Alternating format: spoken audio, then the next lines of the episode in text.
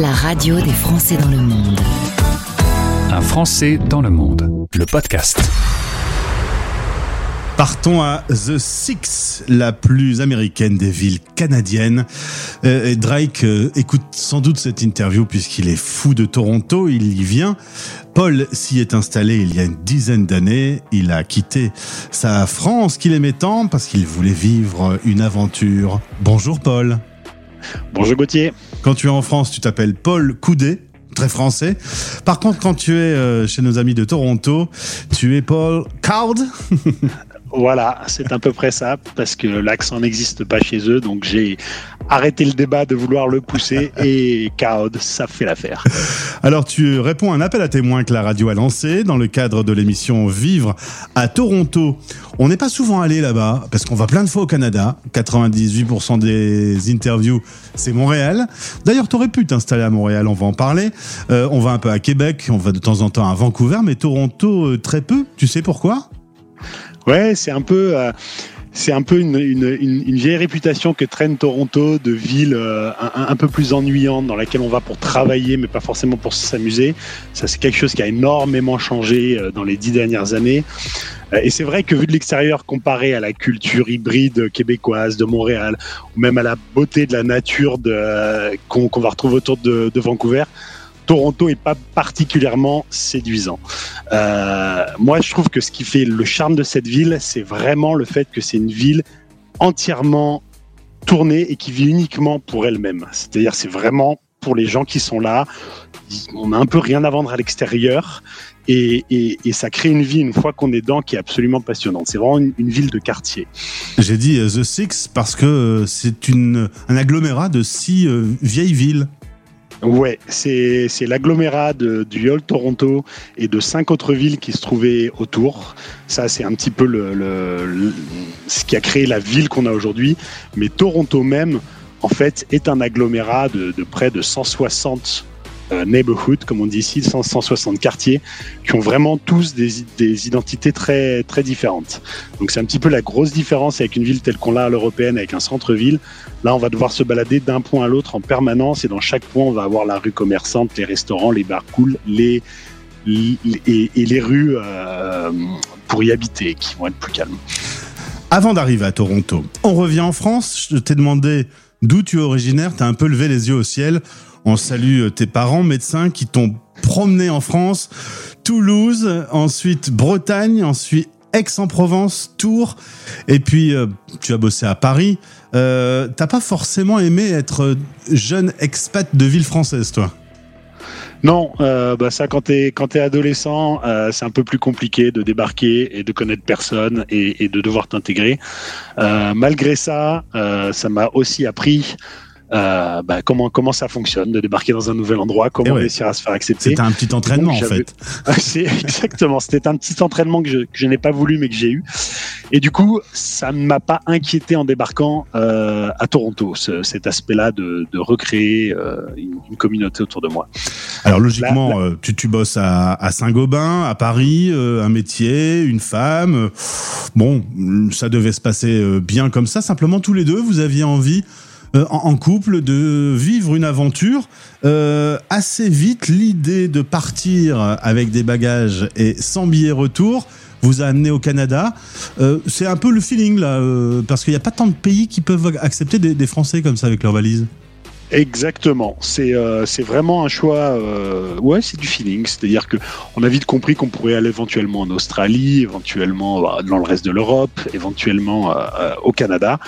Et, euh, et, donc mon épouse était partie euh, quelques semaines au Canada dans le cadre d'un voyage. Elle m'a dit oh bah c'est Montréal, ah bah. c'est sympa. Faisons les démarches. Et puis on a commencé comme ça les démarches pour devenir résident permanent depuis la France. Des longues démarches euh, et des heures sur des forums pour se renseigner. Exactement, bah, c'est un document après l'autre, mais clairement, euh, le Canada fait pas les choses de manière simple à ce niveau-là. Je pense que c'est fait exprès pour dissuader ceux qui n'ont pas vraiment envie. Donc, on parle de trois ans de démarche, de centaines de, documents à retrouver, et on fait ça petit à petit. Et puis un jour, on se retrouve avec une lettre qui nous dit bah, vous avez un an pour venir au Canada à partir de telle date. Et donc là, les choses deviennent très sérieuses. Et ce jour-là, on vend tout ce qu'on a, on ne garde que quatre valises. Exactement. Donc, euh, on n'était pas propriétaire, mais euh, on avait un appartement à Paris. On vend la totalité de nos meubles, euh, on prend que le nécessaire, deux valises chacun et, euh, et en route. Alors, vous arrivez en août 2013. Ça aurait pu être Montréal, on en parlait tout à l'heure. Euh, T'as pas eu de coup de cœur? Alors que Toronto, très dynamique, très nord-américain, tu t'es dit, tu t'es mieux projeté à Toronto? Ouais, je. Pas vraiment que j'ai payé le coup de cœur pour Montréal parce que c'est une très belle ville, euh, mais j'ai trouvé Toronto plus extrême, j'ai trouvé Toronto plus différent de ce que je connaissais et je me suis dit, on est là pour l'aventure, euh, allons là où c'est le plus compliqué. Si jamais ça marche pas, il sera toujours temps de voir ailleurs. Ça a marché, donc on est toujours là après 10 ans. Alors, vous avez euh, les premiers jours en auberge de jeunesse, à la dure. Trois jours après, vous trouvez un, un appartement en location. Une semaine après, t'es inscrit sur euh, la NPE locale. Une semaine après, t'as un boulot. Bon, là, c'est quasiment du rêve américain, ce que tu nous as raconté. Un, un peu, oui. Euh, et honnêtement, Toronto, ça va très vite. Euh, je suis pas le seul dans ce cas-là. Euh, la petite différence, peut-être, c'est que quand on est arrivé, Toronto était relativement peu cher. Euh, entre temps, c'est devenu une ville beaucoup plus chère. Donc, les, les gens qui vont arriver aujourd'hui doivent être beaucoup plus au fait du coût de la vie à Toronto, parce que si on n'a pas un boulot euh, qui paye un peu, ça peut vite être compliqué. Je t'ai demandé si quand vous êtes arrivé, vous avez eu des galères. Bon, euh, ça va pas être sensationnel. La réponse a été non. Non, c'est vrai. On est, on est quand même, on est dans une ville qui est extrêmement multiculturelle. C'est d'ailleurs, enfin, c'est ce qui se dit, la ville la plus multiculturelle au monde.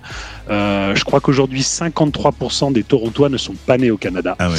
Donc, donc clairement, euh, les gens, les gens vous accueillent avec votre bagage, euh, vous prennent comme vous êtes. Il n'y a pas du tout ce problème-là. Les employeurs Certains vont vous demander une première expérience canadienne. Donc ça, ça va être un peu le mur au début d'arriver à, à- à passer ce, ce truc d'avoir une première expérience canadienne. Une fois qu'on l'a, euh, tout le monde s'en fout d'où vous venez du moment que vous êtes là pour apporter votre pierre à l'édifice. C'est vraiment quelque chose qui, qui, qui va rapidement et qui, est, qui coule. Sur la zone Québec, on me parle de temps en temps d'un peu de racisme envers les Français qui viennent prendre le boulot aux Canadiens, aux Québécois, euh, à ceux qui parlent français. Il n'y a pas tellement ça à Toronto. Non, il n'y a pas ça à Toronto du tout. Euh, vraiment, le, le français est une, est une toute petite minorité. Euh, les, les Français, c'est les francophones, je crois que c'est 2% de Toronto. Euh, Il y, a, il y a beaucoup de boulot en fait, et notamment il y a beaucoup de boulot bilingue où ils arrivent à trouver personne de toute façon. Donc on vient voler le boulot de personne, on vient même apporter une solution en étant capable de les faire. Alors, t'as pas été complètement con, hein, si je peux me permettre, avec un, un taux euh, aussi fort de gens qui arrivent dans la ville. T'as monté une agence de relocation, euh, et on va en parler euh, évidemment maintenant, puisque euh, t'as repéré que c'était un domaine dans lequel il y avait du boulot. Ouais, euh, bah alors moi, depuis que je suis à Toronto, j'ai eu tendance à énormément aider des gens euh, de manière personnelle, amicale et associative, parce qu'effectivement, il y a beaucoup de Français qui, qui viennent de plus en plus, et, euh, et c'est quand même une ville qui demande à être décodée. C'est pas, c'est, c'est peut-être un peu moins simple que justement Montréal euh, pour pour des pour des Français, et donc en fait. En étant sur place, on a vraiment énormément de conseils à apporter, que ce soit sur les logements, comprendre comment fonctionnent les quartiers, sur toutes les démarches administratives, sur toutes les démarches bancaires, parce que c'est le monde financier complètement différent de ce qu'on peut retrouver en Europe. Donc, euh, de, ça est, euh, né Simple Relocate. Euh, et donc, on aide les francophones, mais pas que, à, venir s'installer et à, comprendre. On est là avant le départ pour leur expliquer des, choses importantes à comprendre et à- leur arrivée pour les aider à faire toutes ces démarches. Alors, euh, puisqu'on parle des Français qui pourraient être intéressés par Toronto, est-ce qu'il y a un quartier français? Est-ce qu'il y a un endroit où, où il y a plus de concentration de Français qu'ailleurs? Alors, il n'y a, y a pas de quartier français comme on peut trouver à Montréal au plateau, ça, ça n'existe pas, il n'y a pas assez de Français pour ça.